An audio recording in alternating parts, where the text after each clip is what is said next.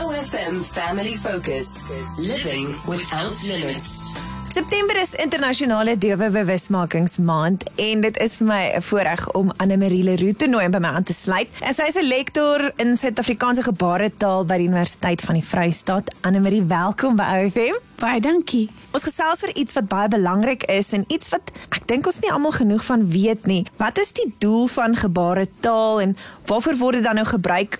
En sommer drie vrae in een. Hoe gereeld word dit gebruik?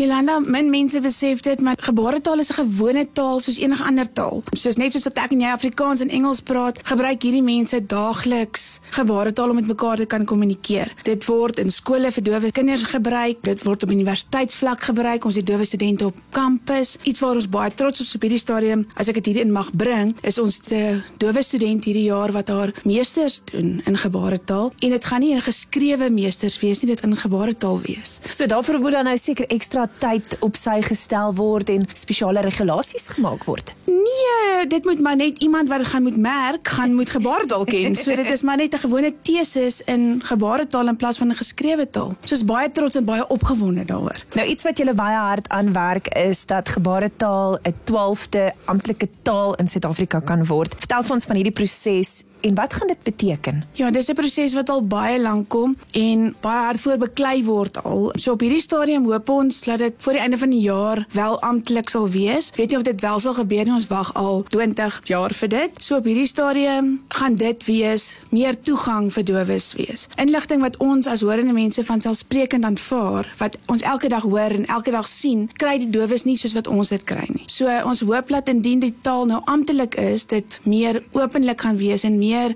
oral gaan wees sodat meer tolke oral gaan wees sodat hulle ook die inligting kan kry. Jy praat nou van tolke. Kan enige iemand gebaretaal kom leer en waar kan 'n mens dit doen? As jy wil, kan jy gebaretaal leer. Dis soos enige taal wat jy wil aanleer. Party mense sê dis moeiliker as ander. Ek is glad nie 'n taalmens nie om dit so te stel, so ek weet nie lekker hoe ek by gebaretaal uitgekom het nie, maar gebaretaal is 'n visuele taal. So as jy van prentjie goeters hou en van meer visueel is as geskrewe, dan behoort jy dit baie makliker aan te leer. En is regtig waar nie so moeilik nie. Mense dink is moeilik, maar as jy enige taal, as jy Engels begin leer, is dit vir jou moeilik, maar as jy aanhou oefen, dan word dit makliker en dit gebeur maar met gebaretaal ook. En by die universiteit bied ongelooflike kort kursusse aan wat jy ons by kan kontak en dit bywoon. Dis baie lekker. Lektor in Suid-Afrikaanse gebaretaal by die Universiteit van die Vrystaat, Anne Marie Leroux wat by ons kuier, Living Without Limits. Natuurlik is September internasionale dowe bewusmakingsmaand. Wat is julle Deaf Awareness projek by die Universiteit van die Vrystaat en hoe kan mense betrokke raak? Jolanda, ons het elke jaar Deaf Awareness in September maand, nie net nasionaal nie, maar internasionaal ook. So ons het 'n program wat ons saam met die Dowe Skool in Tabanchi doen en elke jaar 'n verskillende projek doen. COVID het ons bietjie in die rede geval, want ons het begin om hulle speelterrein bietjie mooi te maak en te verf en so aan. Toe kom COVID en toe moes alles stop. En toe was daar nou vir 2 jaar niks nie. So ons wil graag daai projek klaarmaak, maar finansiëel kort ons bietjie bystand van mense af en ons hoop regtig waar om mense betrokke te kry. Ons het regtig mense wat al van way back af betrokke is. So ons wil regtig ander mense aanmoedig om betrokke te raak en as hulle wil deelneem of betrokke raak, sal ons graag hulle wil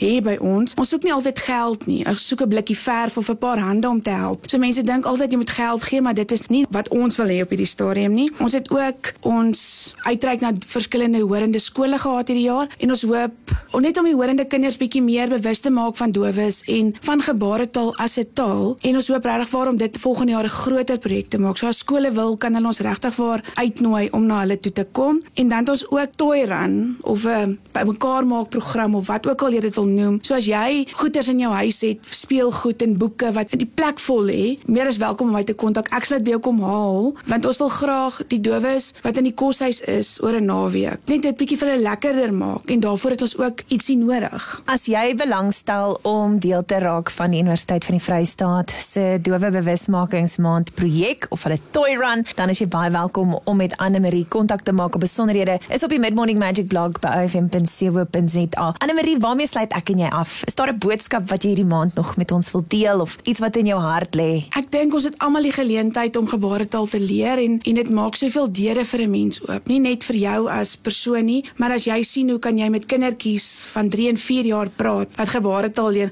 Ekskuus ek raak sommer emosioneel daaroor. Daar's soveel kinders wat skool toe gaan waar se ouers nie betrokke is nie want hulle kan nie met hulle kinders praat. Net oor een afkondiging of een advertensie wat ons hierdie jaar al gehad het het ons 'n mamma of twee mammas al hierdie jaar gekry wat ons gekontak het en gesê het asseblief ek wil dit leer. Ek wil met my kind praat. Net dit maak deaf awareness klaar vir my die moeite werd. Living Without Limits. Anne Marie Leroux wat by my aansluit. Dis ongelooflik wat julle doen. Baie dankie vir die kuier vandag en dankie vir jou tyd. Baie dankie. Living Limitless. Listen to the podcast and find the organization's contact details on the Mid Morning Magic blog on ofm.co.za.